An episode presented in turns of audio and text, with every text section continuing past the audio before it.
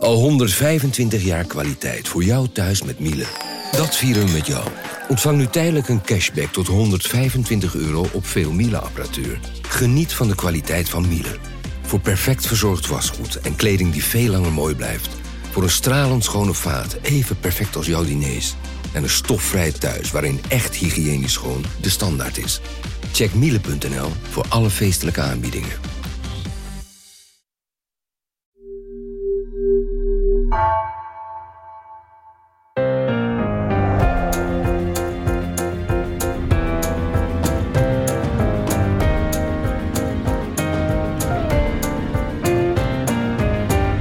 Dit is Haagse Zaken in de zomer. Mijn naam is Lamyae Aharouay. Het is reces in Den Haag. Het Tweede Kamergebouw is uitgestorven. Het kabinet werkt met zomerroosters. En wij bieden je de komende weken zomerafleveringen. Over onderwerpen die vaak zijdelings in Haagse Zaken worden besproken. Maar waar we nu eens goed de tijd voor willen nemen. Een begroting die zich het beste zal laten omschrijven als behoedzaam. Het is nooit makkelijk omdat je gewoon keuzes moet maken. Maar u zegt dus nee tegen mensen die om extra geld vragen? Ja hoor, al het geld is al verdeeld en het wordt nog een hele krachttoer om gewoon dat wat we ons voorgenomen hebben uit te voeren. En u begrijpt, als dat je voornaamste uitdaging is, dan heb je geen geld om nog allerlei extra dingen te doen. Dus als we vinden dat voor onderwijs en zorg extra geld beschikbaar moet komen, dus daar moeten we dan op zoek naar dingen die minder belangrijk zijn dan zorg, onderwijs en veiligheid. Maar we moeten die enorme toename, die explosie van de zorgkosten wel een beetje indammen, want anders eet het op een gegeven moment alle collectieve uitgaven op. Ja, en hebben we geen geld meer voor politie, voor onderwijs. Maar de staatsschuld moet wel verder omlaag, omdat Nederland blijft natuurlijk gewoon een hele open en daarmee kwetsbare economie. Gaat u de mensen iets teruggeven? Ja, als ik geen meer inkomsten krijg, valt er ook niks terug te geven. Harde boodschap. Ja, het is even niet anders. Er was eens een tijd dat ministers van Financiën hun populariteit vooral ontleenden aan nee verkopen, aan zuinig zijn en aan op de centen passen. Maar dat lijkt al een tijdje niet meer het geval te zijn. Compenseren, investeren, geld uitgeven, de miljarden vliegen je om de oren. Terwijl veel economen, de Algemene Rekenkamer en de Raad van State waarschuwen: pas op, het gaat niet goed. Het geld wordt niet ordentelijk uitgegeven. De boekhouding kent te veel onvolkomenheden. En met geld alleen worden veel maatschappelijke problemen niet opgelost. In deze aflevering van Haagse Zaken gaan we in op die uitgavendrang en ontleden we wat er dan precies niet goed gaat. Met we bedoel ik mezelf en Marieke Stellinga. Hi. Hoi, welkom in deze studio. Eigenlijk begon dit gesprek, of de aanleiding van deze aflevering, was dat ik jou vroeg: goh, jij schrijft veel over economie, over klimaat, je columns, stukken. Wat valt je eigenlijk op? Wat is nou eigenlijk de rode lijn? Ja, en ik zat er toen vol van, want ik antwoordde meteen: kunnen politici nog nee zeggen? Exact. Dat was het eerste wat ik jou, naar jou riep. En eigenlijk bedoel ik daarmee iets breders, namelijk dat je echt een aardverschuiving eigenlijk ziet als het gaat om de begroting van dit kabinet. En het begon eigenlijk al in het vorige kabinet. Zuinig zijn, op de centen letten. Iets wat Nederlanders ook echt hebben onthouden, hè, van hoe kabinetten regeren. Ja, zijn nu eigenlijk heel veel remmen los. Dus er wordt ontzettend veel geld uitgegeven. Je zag ook een aardverschuiving op een ander vlak, hè? Want die ministers van Financiën die in Nederland toch wel bekend staan en populair zijn om hun nee zeggen. Ja, daar klinkt tegenwoordig steeds vaker ja. Ja, dat klinkt, en dat is echt anders, hè? Want Nederland houdt een beetje, het is misschien onze calvinistische aard, hè? Zuinige Zeeuwsheid die je altijd had. Schuld is slecht. Dat zit heel erg in het Nederlandse discours, maar ook in het Duitse bijvoorbeeld. Daarom zijn we ook al dicht bij de Duitse minister van Financiën. Maar onze ministers van Financiën zijn vaak heel populair onder kiezers. Vaak is het de tweede populairste minister van een kabinet. En ondanks dat ze nare dingen doen voor de mensen, hè? Dus als ze moeten bezuinigen, dan hebben ze toch nog vaak best een aardige populariteit. Jeroen Dijsselbloem was het volgens mij, uit mijn hoofd zeg ik dat even, die wel eens heeft gezegd dat collega's in Europa zich daarover konden verbazen, dat hij dan in Nederland best populair was, terwijl de regering best wel fors het mes in de overheidsfinanciën zette. En ja, dat is iets in Nederland waar ook ministers van Financiën, vind ik altijd, ook een beetje aan mythevorming doen. Oh ja? Ze vinden het zelf ook heel leuk om dat imago in stand te houden, hè? Van de strenge schatkist bewaren. ja-zegger en een nee-zegger. Degene die daar op onze centjes past, het huishoudboekje op orde. Dat doet het goed en dat houdt ze ook in stand, zelfs als ze eigenlijk helemaal niet zo heel zuinig zijn. En een van de mensen, die quote heb ik ooit gevonden in het Historisch Nieuwsblad, die daar een beetje die mythe heeft gecreëerd mede of woorden aan heeft gegeven, was Wim Duisenberg van de PvdA. Die heeft als minister van Financiën gezegd, je hoeft maar één ding goed te kunnen en dat is nee zeggen. De enige keer dat je ja mag antwoorden is op de vraag, zei je echt nee? En dat is dus ook echt dat omarmen, dat imago. Dat imago omarmen. En ik heb een keer in een column opgeschreven, wij worden blind als bakvissen voor een minister van Financiën die zich op die manier profileert. Hoe komt dat eigenlijk? Is dat te verklaren? Dat is heel geestig. Ik denk toch echt dat het iets met dat Calvinisme te maken heeft. Ook omdat je dat, of het protestantse, of het ons bentzunig. En dat zie je ook in Duitsland. En dat is best uitzonderlijk. En ja, economen kunnen zich daar ook aan storen. Want ze vinden dat er een veel te moralistisch, of sommige economen niet allemaal, moet je nooit zeggen. Heb ik ooit van jou geleerd, hè? Je kunt ze nooit allemaal iets toeschrijven. Nee, maar sommige economen kunnen zich daar ook aan storen, omdat er een veel te moralistische kijk is op bijvoorbeeld schuld als als land maken. Terwijl soms schulden aangaan om iets echt te verbeteren. Hè? Een maatschappelijk rendabele investering noemen economen dat. Dat kan heel goed zijn. Dus we zijn soms volgens sommige economen daar te moralistisch in als kabinetten. Maar goed, dat nee, hè, en dat deed je dus goed als minister van Financiën. Maar dat is toch wel degelijk aan het verschuiven om bij Duisenberg te blijven. Er wordt nu wel op meer ja gezegd dan alleen maar... en dat is echt een aardverschuiving. Toen het kabinet in 2017 zat te formeren, zeg maar, de partijen die het kabinet gingen vormen, dezelfde 4 als nu.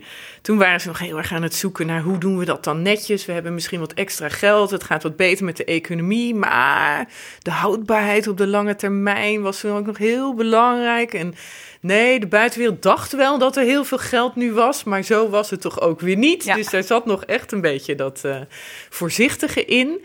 Wopke Hoekstra, door de lage rente, begon zich af te vragen van, nou, ik weet niet, maar als wij geld toekrijgen als overheid, kunnen we dat dan niet eigenlijk veel meer gaan lenen? En die begon na te denken over hele wilde plannen, zoals grote beleggingsfondsen die de overheid kon gaan oprichten.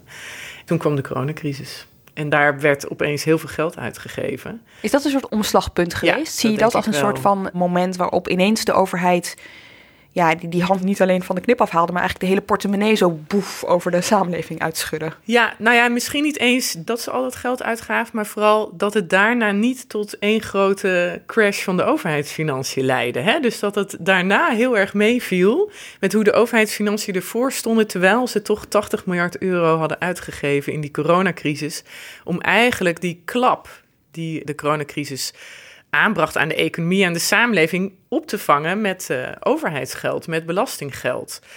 En toen we daaruit kwamen, zag je nog wel een beetje in de verkiezingsprogramma's van we hebben grote uitdagingen, we moeten echt wel gaan investeren. Hè. Er was wel het gevoel van klimaat, stikstof, er moet iets gebeuren, onderwijs, defensie.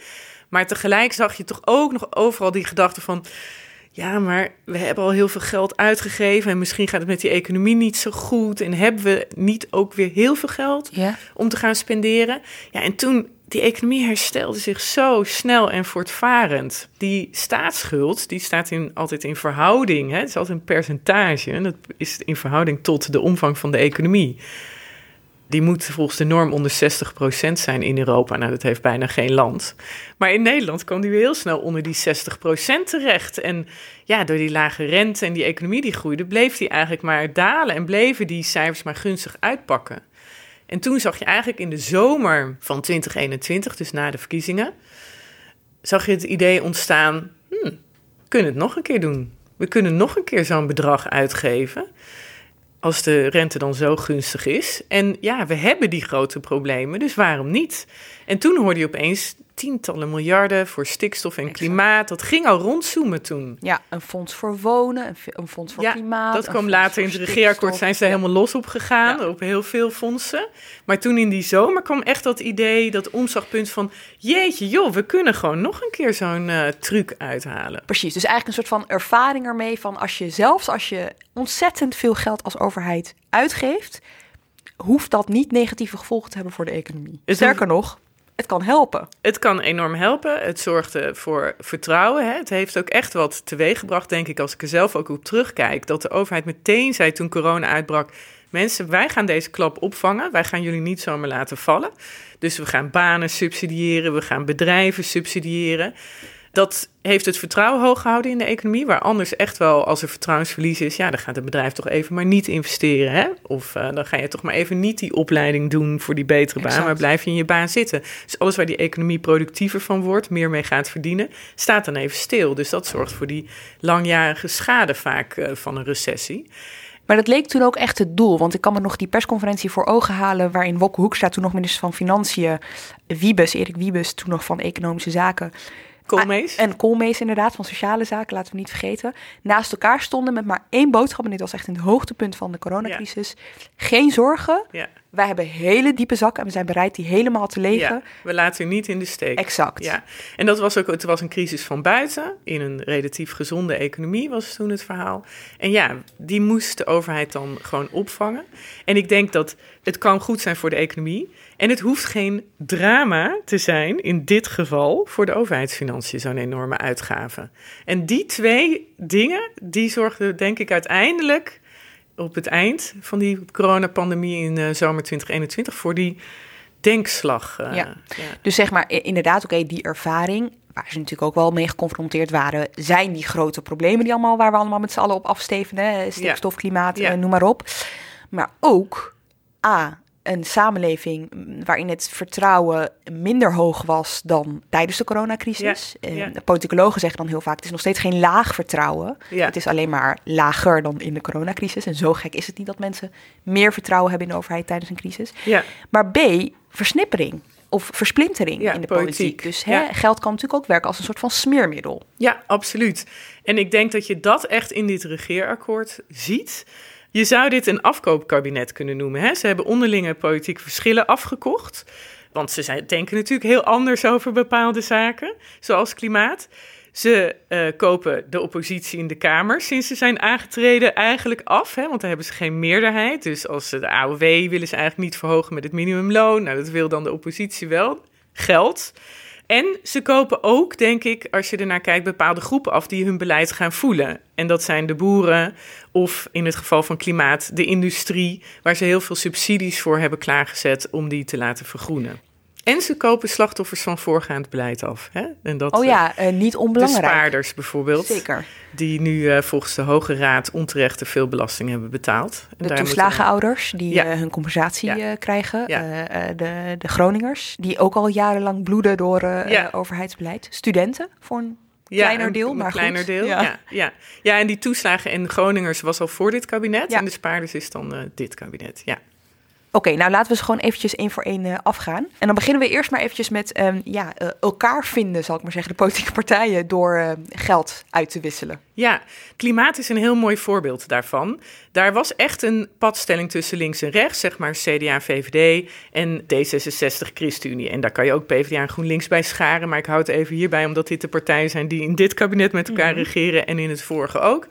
D66 en ChristenUnie vinden: er moet groen beleid worden gevoerd en dat mag ook best met harde normen. Bijvoorbeeld een CO2-heffing voor de industrie om te zorgen dat ze minder van broeikasgas CO2 uitstoten. Nou, CDA en VVD vinden dat niet, want die denken dan jaag je die bedrijven alleen maar naar een buitenland. Hè, dan gaan ze hier weg, die industrie, en dan gaan ze ergens anders uitstoten. En dan is het klimaat wordt daar niet beter van en de economie wordt daar ook niet beter van. Nou, geld is de oplossing. Want hoe? Subsidies. Dus die bedrijven krijgen wel een norm, hoor. De industriebedrijven krijgen nog steeds CO2-heffing. Ze zijn niet helemaal gek in het kabinet. Maar ze krijgen ook heel veel subsidie, waarvan we nog moeten zien hoe dat uitpakt, om ze te helpen vergroenen. En dan kan je groen beleid voeren, ook als je rechts bent. Oké, dus dan geldt hier als een soort van oplossing om onderlinge verschillen te kunnen overbruggen. Ja. Nou, dan komt de oppositie er ook nog eens bovenop. Want je benoemde het net al eventjes, in de Eerste Kamer hebben ze geen meerderheid, coalitiepartijen. Je zag eigenlijk al meteen dat die oppositiepartijen dat wilden verzilveren. Het feit dat zij een beslissende stem kunnen hebben in de Eerste Kamer. Ja. Een bezuiniging die geen bezuiniging mocht heten op jeugdzorg is teruggedraaid. Ja. De AOW is rechtgetrokken met de inflatie. Nee, met minimumloon. Ja, dus het kabinet ging het minimumloon verhogen. We wilden eenmalig die AOW niet laten meestijgen, omdat het echt gaat om werkende mensen aan de onderkant meer te laten verdienen. En armoede onder ouderen valt echt in Nederland reuze mee in vergelijking met andere landen. Maar de oppositie links en rechts zeiden in de Eerste Kamer, nee hoor, wij vinden dat die AOW mee omhoog moet. Dus die gaat nu ook omhoog. En dat kost structureel een paar miljard euro per jaar voor tot in de eeuwigheid. Dus dat is een behoorlijke extra uitgave die het kabinet dan moet doen. En je zegt, ze kopen dus bepaalde groepen af. Ja, zoals bijvoorbeeld de industrie, daar hebben we het net over gehad, hè, met die subsidies. Dat is natuurlijk ook voor die bedrijven fijner dan als ze alleen maar de stok krijgen en geen subsidie. En daar zit ook best een economische rationale achter, dat je het niet alleen redt met de stok, dat je het toch ook moet gaan subsidiëren. Maar goed, dit kabinet doet dat wel heel royaal. En natuurlijk een heel actueel voorbeeld de afgelopen tijd, de boeren. Ja. Dus de boeren, daar is een hele grote pot met geld klaar voor gezet, 25 miljard euro... om bepaalde boeren uit te kopen of af te kopen of hun omvang te laten reduceren van hun bedrijf. Het is lang gebleven bij de pot met geld en niet wat ze dan verder de boeren wilden laten doen of aan voor perspectief gaven. Maar dit is heel interessant, want nu, dit is misschien wel het voorbeeld om het punt dat je probeert te maken ook wel aan te tonen. Want je hebt geld, ongekend veel geld, 25 miljard euro. Ja. Alleen met geld kom je er dus niet. Nee, geld wordt echt de laatste tijd, en dat is denk ik waarom ook echt meer economen zich zorgen maken hierover. Geld wordt gebruikt om daadkracht uit te stralen, hè? Om politieke daadkracht uit te stralen. Vrees niet, we hebben miljarden. Maar verder is het beleid daarnaast vaak vrij hol. Hè? Dus het heeft niet zoveel om het lijf, het zijn vooral miljarden. Of het is nog niet echt ingevuld. Maar ja, alleen geld klaarzetten is geen beleid voeren. En het maakt ook zeker geen goed beleid. Want er is heel goed mogelijk om als overheid iets te bereiken door normen af te kondigen of door hervormingen door te voeren of door wetten te veranderen. Het hoeft niet allemaal met geld. Maar het lijkt echt een mode. En dat is ook echt tijdens corona ontstaan. Ik doe iets voor de mensen en ik heb een hele grote pot met geld daarvoor neergezet.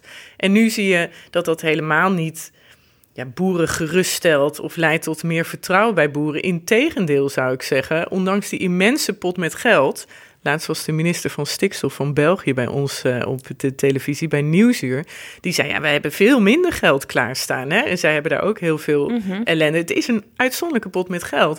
En je krijgt een beetje de indruk dat het kabinet heeft gedacht, of de coalitiepartijen, dan komt het wel goed. Want we hebben heel veel geld om die boeren uiteindelijk te helpen of ze af te kopen. Maar dat is natuurlijk helemaal niet de manier om beleid te voeren waar boeren vertrouwen van krijgen. Die willen weten, wat ga je met me doen?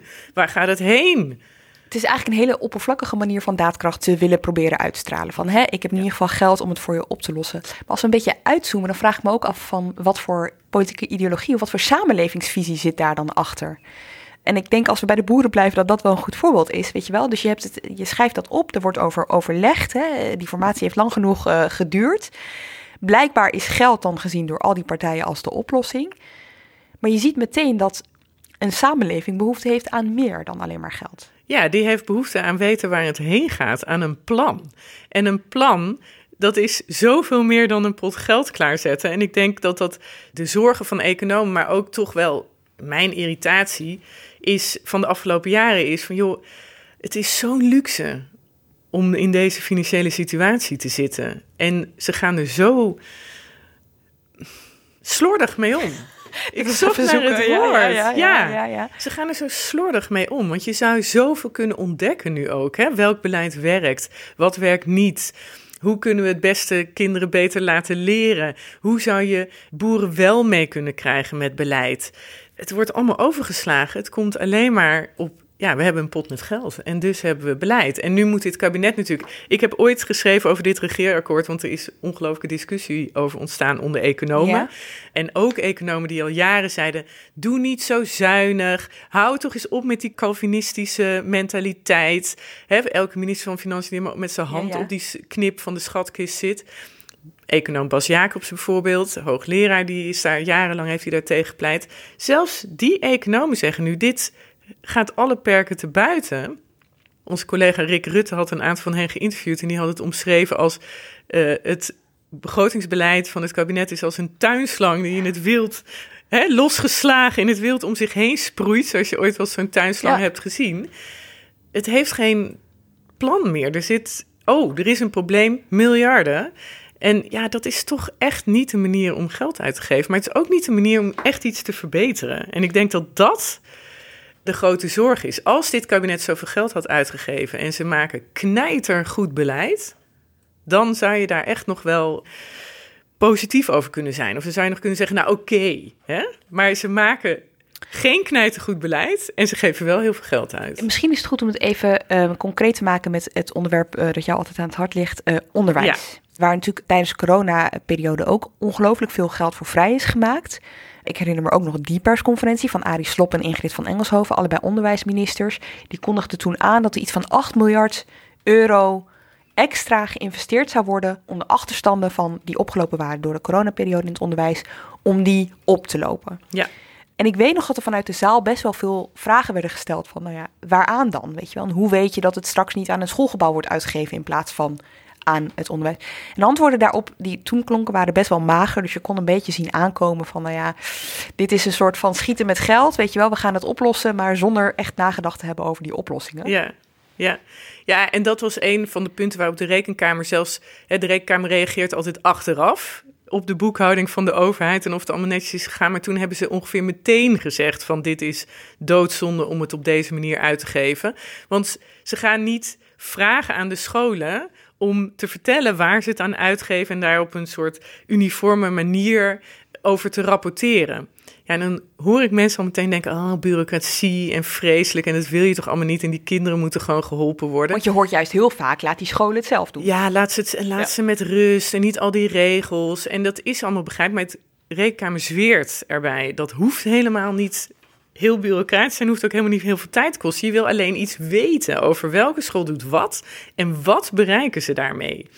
En waarom is dat nou zo belangrijk? Omdat wij hebben, de laatste jaren gaat ons onderwijs echt achteruit. Hè? Dus 15-jarigen die niet genoeg kunnen lezen om een overheids-e-mail te begrijpen, ja, dat is echt een drama. Mm-hmm. Dat is inmiddels een kwart van alle 15-jarigen. En dat is achteruit gekacheld. Kansenongelijkheid tussen leerlingen van ouders met hoge opleiding of lage opleiding is enorm toegenomen. Nou, dat is precies niet wat je wil. Je wil dat de school voor iedereen even goed is en elk talent even goed kan herkennen en helpen. Daar is dus wat aan de hand in dat onderwijs. En de oplossing tot nu toe van de politiek is geweest, van de kabinetten Rutte 3 en 4, meer geld. En dan leren. Wat doen scholen met het geld? En wie heeft het ei van Columbus om die kinderen echt te helpen? Wie bereikt nou resultaten? En mijn ervaring is, in hele andere sectoren, dat kan in hele kleine dingen zitten. Hè? Dat kan in, nou ja, je hebt altijd, als er veel werkloosheid is, van die help werklozen aan een baan programma's. Ja. En op een gegeven moment hebben economen ontdekt, die keken dan naar een groep die die hulp niet kreeg en een groep die de hulp wel kreeg. En toen ontdekten ze dat de groep die de hulp wel kreeg langer werkloos was dan de groep die de hulp niet kreeg. En waarom? Omdat ze een cursus aan het doen waren. Ja. En dan zoeken ze niet naar een baan. Want ja, ik ben een cursus aan het doen, dat is hartstikke goed. Ik ben aan het werken aan mijn toekomst. En werkgevers vatten dat op, die lengte van jouw werkloosheid, als een signaal. Zal wel iets met hem aan de hand zijn, want hij is een half jaar al werkloos. Terwijl de praktijk is dat je ergens aan werkt. Exact. Terwijl je juist, iedereen zou denken, dat is goed, we geven ze een opleiding, dat is beter. Dus je kan hele verrassende dingen ontdekken. Zo zit de wereld nou in elkaar. Dus het zou best kunnen dat een school die iets heel goedkoops doet veel meer bereikt dan een school die iets heel duurs doet. Nou, dat wil je weten. Dat kan je alleen maar weten door echt te kijken naar welke school doet wat en wat bereiken ze daarmee. En de rekenkamer zei het al meteen. En ja, nu 2 jaar na dato zegt de rekenkamer, ja, we zijn er toen al. We hebben geen idee waar die 8,5 miljard naartoe is gegaan en ook niet wat het heeft bereikt. Wat we wel weten is dat het ook negatieve consequenties heeft gehad, hè?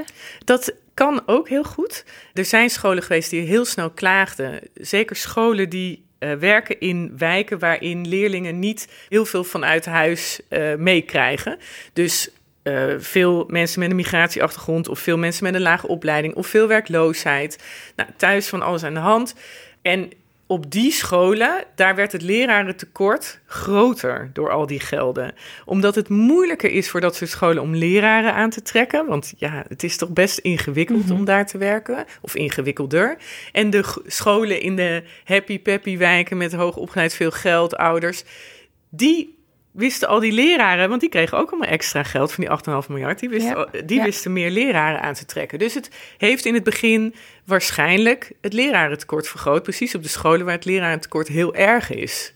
Namelijk als kinderen veel moeten hulp nodig hebben en veel moeten leren. Er wordt in de sector geklaagd over bureaus, detacheringsbureaus, die leraren wegkopen en ze weer verhuren aan scholen voor meer geld.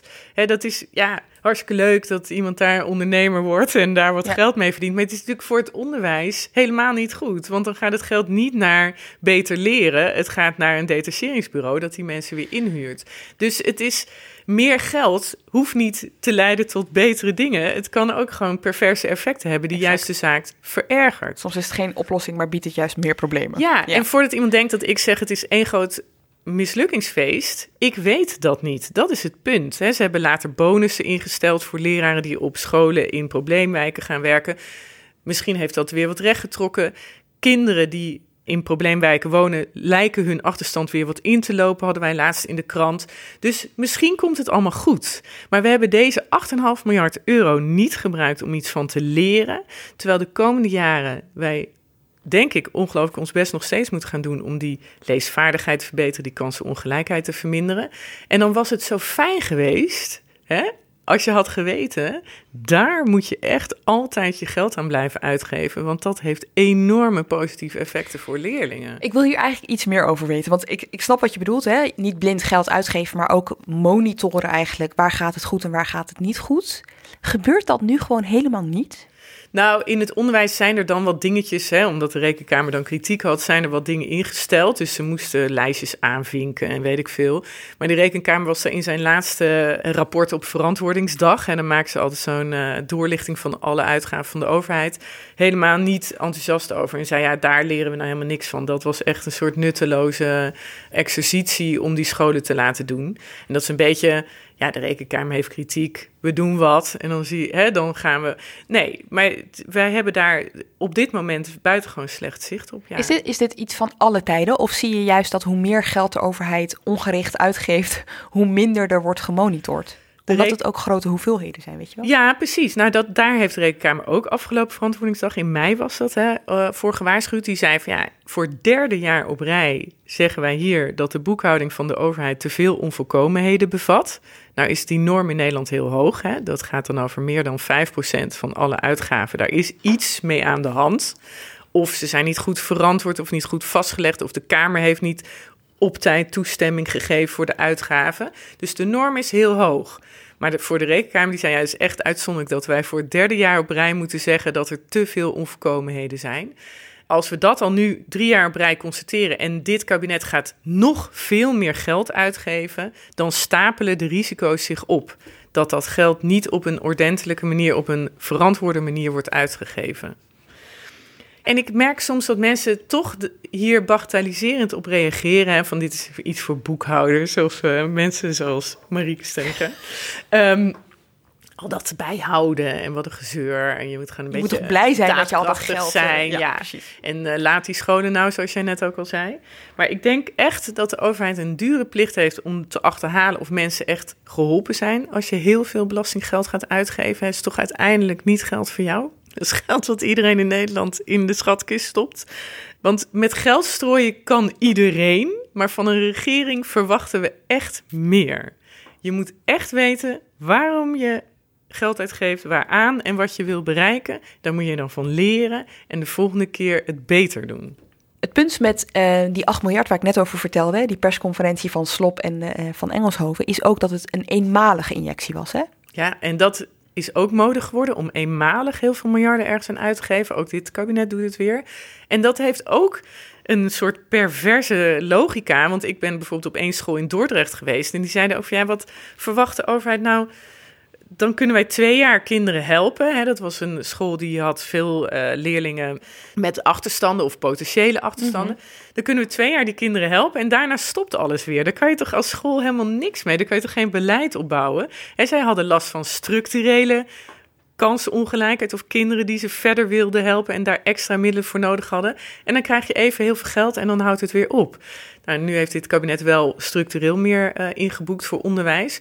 Maar ook dat even, hier heb je 8 miljard, 2 jaar, doei doei, we gaan weer verder. Dat heeft ook iets heel grilligs en heel pervers. Oké, ik blijf nog een beetje hangen bij dat ongericht, hè? Want dat is een soort patroon dat je terugziet. Je zag het dus bij onderwijs. Je ziet het ook wel een klein beetje bij die koopkrachtreparaties die we de afgelopen tijd zagen. Absoluut, daar zie je het enorm. Ook weer, het kabinet wil daadkracht uitstralen. De energieprijzen stijgen. Mensen hebben daar echt last van. Dat is natuurlijk echt heel heftig, zeker als je niet veel verdient. Er moet dus iets gebeuren. Miljarden. En dat was al vorig jaar in de herfst. Toen kwamen ze met de eerste miljardenpakket. Nu in maart, vlak voor de gemeenteraadsverkiezingen. Ja. Heel toevallig. Ja. Kwamen ze opnieuw met een miljardenpakket. En ja, iedereen is het over eens. De Tweede Kamer, het kabinet zelf. Het komt niet terecht bij de mensen waar je het echt wil hebben. Of maar deels te weinig. Eigenlijk te weinig. Hè? Die mensen die echt hard geraakt worden, zou je meer geld willen geven dan via deze pakketten nu gebeurt. Het komt te veel terecht bij mensen die het eigenlijk niet nodig hebben, die al genoeg verdienen. Omdat ze de belasting hebben verlaagd op energie en op benzine, diesel. Ja, daar profiteert natuurlijk iedereen van. En in sommige gevallen de mensen die best wel goed verdienen, ja, heel veel meer. Bijvoorbeeld stel iemand rijdt heel veel auto en heeft een hele goede baan. Ja, die profiteert er natuurlijk meer van dan iemand die geen auto heeft. Dus die pakketten, die 6 miljard euro in totaal, is ook geen gering bedrag. Hè? We worden een beetje immuun voor de miljarden, maar dat is echt veel geld. Dus nog steeds zeg ik dat tegen mezelf. Echt veel geld, 6 miljard euro voor die koopkrachtpakketten met z'n tweeën. Maar ja, daar komt toch te weinig terecht bij de mensen die echt nu in de knel komen. Er komen meer mensen onder de armoedegrens, gewoon feitelijk nu, omdat hun kosten zoveel hoger worden en hun inkomen niet. En het CPB heeft Centraal Planbureau, economen, die hebben beetje uitgevogeld, meer dan 1 miljoen huishoudens zouden in problemen kunnen komen als deze situatie doorgaat. En die mensen bereiken, dat lukt ze niet met die 6 miljard. En in plaats van dan te zeggen, ja, dan kunnen we beter iets anders doen, of we kunnen het beter op een andere manier vormgeven, of toch, ja, sorry, even wachten. Precies, snelheid. Moeten die miljarden erin gesmeten? Ja. En ja, de echte maatregelen die je kan nemen kosten ook heel veel geld. Hè? Laat ik niet doen alsof het geen geld kost om die mensen echt te helpen. Het CPB zegt, je kan beter de uitkeringen verhogen of een soort belastingkorting geven die je kan betalen aan mensen. Omdat mensen die weinig verdienen betalen ook eigenlijk te weinig belasting om ze een belastingverlichting te geven. Ja, ja. Dus je moet ze een soort uitkeerbare korting geven. Of het minimumloon verder verhogen. Nou, dat doet dit kabinet dan wel. Dat kost ook geld voor de overheid. Maar dat helpt echt. En dit helpt niet echt. Wat het allerbest zou helpen is het isoleren van huizen. Maar dat begrijpen we allemaal. Dat duurt natuurlijk even. Ik vind ook wel weer dat het heel langzaam op gang komt in mijn beleving. Maar goed, ik heb laatst geprobeerd die cijfers te achterhalen. Dat is heel ingewikkeld. Nou ja, ik wilde gewoon weten hoeveel huizen zijn er sinds vorige winter dan geïsoleerd extra. Ja, ik ben een beetje vastgedraaid in de woningcorporatievereniging en de... Ja, dus heel veel plannen. Dus ook van het ministerie van Hugo de Jonge krijg je dan, ja, we gaan de komende jaren zoveel geld en zoveel huizen.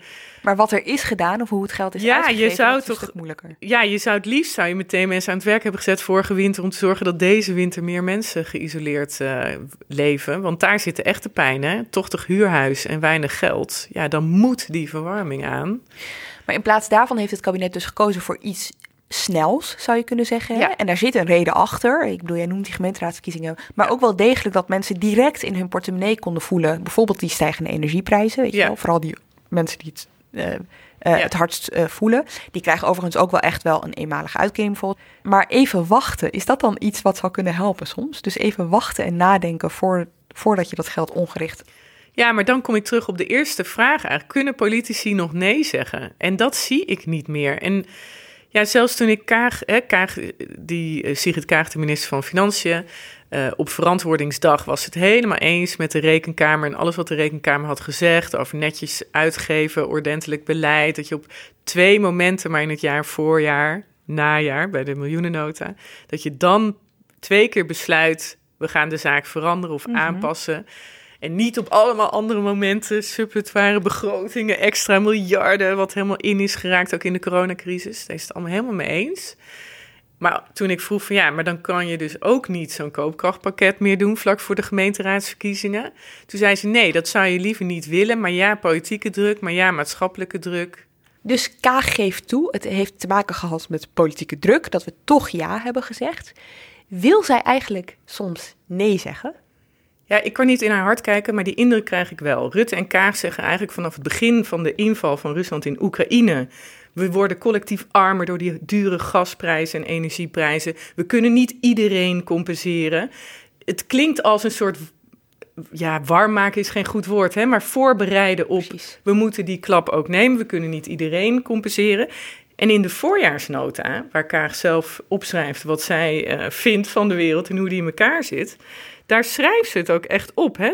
De grens is bereikt van wat het kabinet acceptabel acht om uit te geven.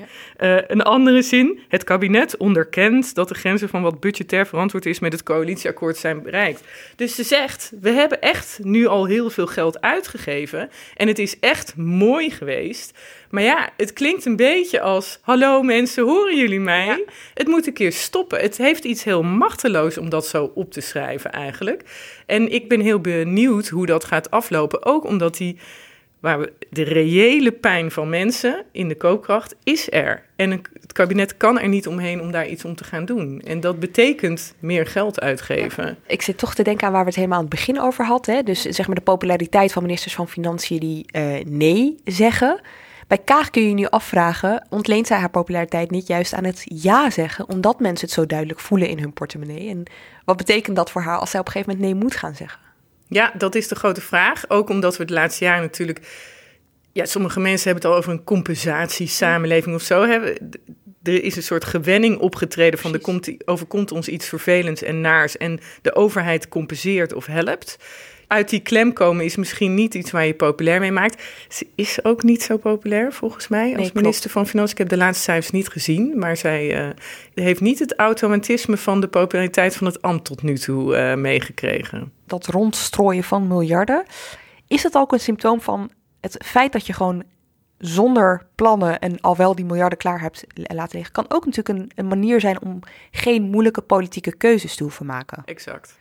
Hè? Dus als wij maar gewoon het geld klaar hebben liggen, dan hoeven we niet zelf een lastige boodschap te verkondigen. Exact. En dat is bijvoorbeeld over verschillen afkopen gesproken. In het regeerakkoord is niets afgesproken over een hogere belasting op vermogen. Dat was de uitruil.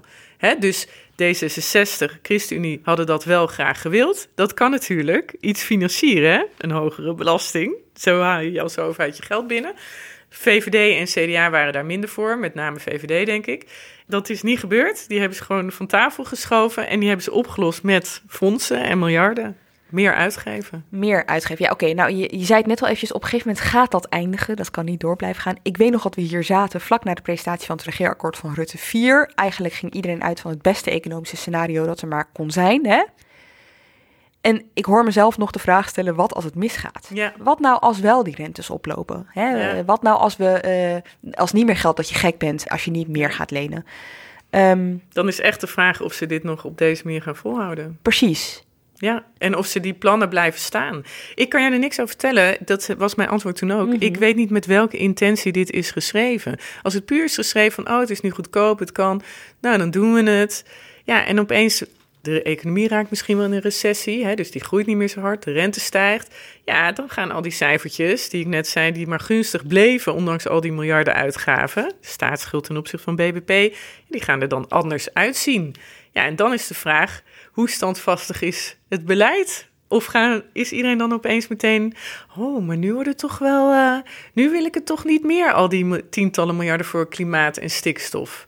Dat zou best wel raar zijn, dat je dat zo laat afhangen van een rentestand. Dan heb je er bij het maken van het regeerakkoord niet genoeg over nagedacht. Ja, want dat is even goed om te vermelden. Al die fondsen voor klimaat, voor stikstof, voor woningbouw, dat zijn dus allemaal fondsen. Ja. Die zijn niet gevuld. Die worden eigenlijk pas gevuld op het moment dat het nodig is. Het is eigenlijk, moet je het zien als een afspraak over een langjarig uitgavenprogramma.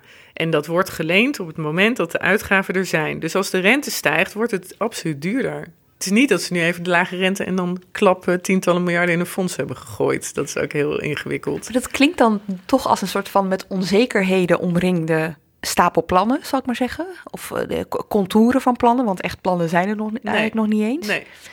als het doel van dit kabinet is geweest, en dat is steeds het verhaal geweest van, hè, we willen coherent beleid, we willen het vertrouwen terugwinnen, we willen voorspelbaar zijn. Ja. En er hangt zo'n donkere wolk zo half boven dit kabinet. Het kan ineens helemaal misgaan. Ja, wat doet dat voor het vertrouwen? Ja. Ja. Nou ja, en daarbij is het holle beleid helpt ook niet. Ik denk niet dat het mensen vertrouwen geeft dat jij zegt, ik heb tientallen miljarden, maar verder niet zegt wat je voor echt beleid gaat voeren, wat je daarmee gaat doen. Kijk naar de boeren nu, hè? Daar hebben we het net over gehad. Maar inderdaad, het is onzeker. Het kan zijn dat ze dit 4 jaar gaan doen en dat ze ook bij een stijgende rente elkaar helemaal vasthouden. Maar de voorjaarsnota, daar zagen we al een beweging op dit front. Kaag heeft in de voorjaarsnota een paar miljard uit het klimaatfonds gehaald om de lopende wensen rond te krijgen in de betaling. En daarvan, de Raad van State leest altijd die dingen kritisch. Hè. Voorjaarsnota is zeg maar de miljoenennota, maar in het voorjaar. Ja. En die leest die dingen kritisch en die zei van ja, dit geeft weinig hoop dat het geld in zo'n klimaatfonds niet vaker opportunistisch wordt ingezet. Hè. Het is daar neergezet met het verhaal, we gaan lange termijn problemen oplossen, we gaan het echt goed maken, daar hebben kabinetten hierna ook nog profijt van. Maar als je meteen daar 2 miljard uithaalt omdat er politiek gedoe is over de voorjaarsnota en je moet even wat rondbreien, dat is heel opportunistisch en dan kunnen ze dat net zo goed vaker doen. Maar als ik dan even teruggrijp naar waar we mee begonnen, ministers van Financiën die zichzelf heel populair maakten door vaak nee te zeggen. Jij legt net uit, Kaag, de huidige minister van Financiën, is zelfs met geld aan het schuiven zodat ze ja kan blijven zeggen. Ja, dat lijkt me toch ook wel een kwetsbare uitgangspositie. Ja, en ik denk dat dit kabinet zich ook heel kwetsbaar heeft gemaakt door hoe ze het financiële plaatje hebben gemaakt in het regeerakkoord. Dus namelijk aan de ene kant tientallen miljarden extra uitgeven aan allemaal goede dingen voor als het allemaal lukt, hè? Stikstofprobleem oplossen, klimaatprobleem, onderwijs. Wezenlijke problemen. Wezenlijke problemen, ontkennen we allemaal niet. Maar aan de andere kant stond er eigenlijk voor de koopkracht heel weinig in het regeerakkoord, geen plusje. Hè, dat bleef gewoon een beetje hetzelfde. En dat is uitzonderlijk, want dit is een van mijn ergernissen, zoals jij weet, dat politici altijd die koopkrachtplaatjes willen verbeteren. Draaien aan knopjes. Ja, ze wil altijd zeggen, wij doen iets goeds voor de mensen en u gaat erop vooruit. Nou, dat was in dit regeerakkoord niet zo. En wat hoor je nu de oppositie links en rechts voortdurend zeggen? U heeft wel tientallen miljarden om uit te geven aan klimaatbeleid, onzinnig beleid volgens rechts, of beleid die tientallen miljarden gaan veranderen, grote bedrijven, grote multinationals volgens links. He, dus u heeft wel tientallen miljarden om uit te geven aan klimaatbeleid, maar u heeft geen geld voor gewone mensen. En de gewone mensen zitten nu in de shit door een hoge energieprijzen en hoge inflatie. En u gaat door met die tientallen miljarden en u heeft geen geld voor gewone. En dat blijft maar terugkomen. En ik denk, deze zomer wordt voor het kabinet ook echt voor mij de zomer van de koopkrachtklem. Ik denk dat ze echt op een of andere manier daar uit moeten gaan komen. Want ja, door weer met extra geld te komen voor die gewone mannen of you tell me. Ze zouden ook ergens meer belasting kunnen gaan heffen. Ze zouden ook aan iets minder uit kunnen geven. Dat zou ook allemaal kunnen. Meer belasting heffen. Ik bedoel, een van de grote hot topics nu op de politieke agenda is natuurlijk vermogensbelasting. Ja, zeker. En Rutte die heeft alle kritiek van de linkse oppositie dat hij de vermogensbelasting liet liggen en daar niets aan verandert, terwijl er echt gaten in zitten, terwijl die oneerlijk uitpakt voor heel rijk, kan er meer van profiteren dan gewoon een beetje geld hebben, rijk, spaargeld. Even heel erg in het kort gezegd, je gaat er minder voor uit als je gewoon werkt, werkt en je verdient meer als je vermogen hebt in de vorm van huizen. En vooral als je lekker veel vermogen hebt. Precies, als je echt goed rijk bent, dan heb je echt belastingvoordelen in Nederland. Nou, daar deed dit kabinet niks aan. Ja, het zou kunnen dat ze daar deze zomer over gaan onderhandelen in de coalitie. Het is een hot onderwerp sinds het kabinet is aangetreden.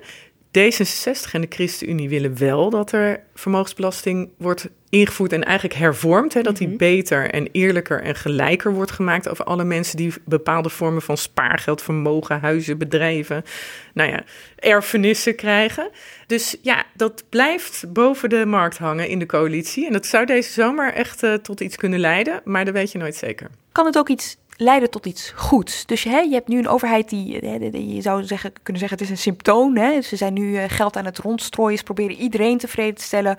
Je ziet eigenlijk al een beetje uitkomen. Dat is niet lang houdbaar. Op een gegeven moment stopt dat.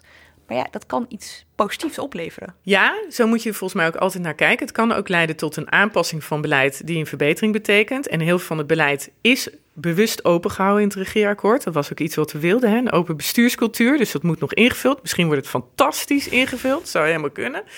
Maar het komt op dit moment op mij ook echt pervers over, al dat gesmijt met miljarden. Omdat de overheid op heel veel plekken ook vastloopt. En daar heb je het ook bijvoorbeeld met Dirk Stokmaals over gehad in een andere zomerzakenaflevering. Maar je ziet het, spaarders moeten gecompenseerd. De Kamer roept alle spaarders en de Belastingdienst zegt, ja, dat kan helemaal niet. Dat kunnen wij helemaal niet aan.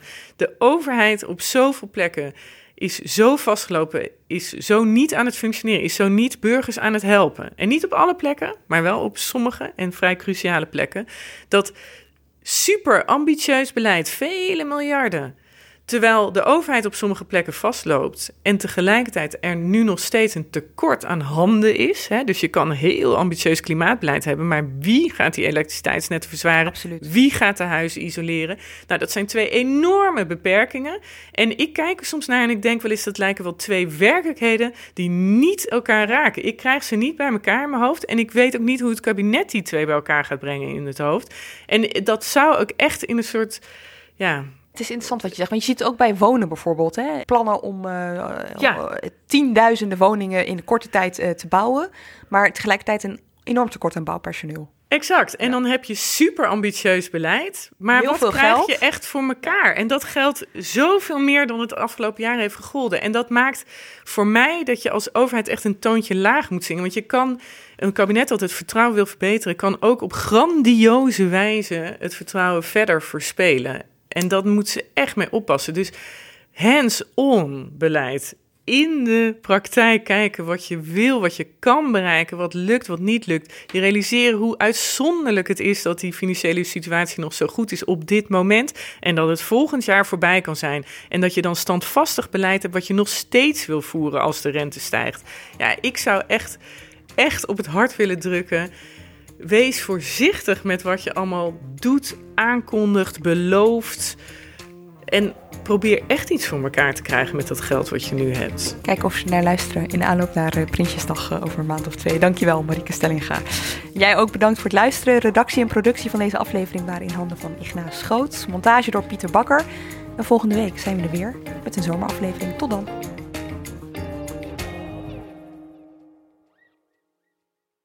Technologie lijkt tegenwoordig het antwoord op iedere uitdaging.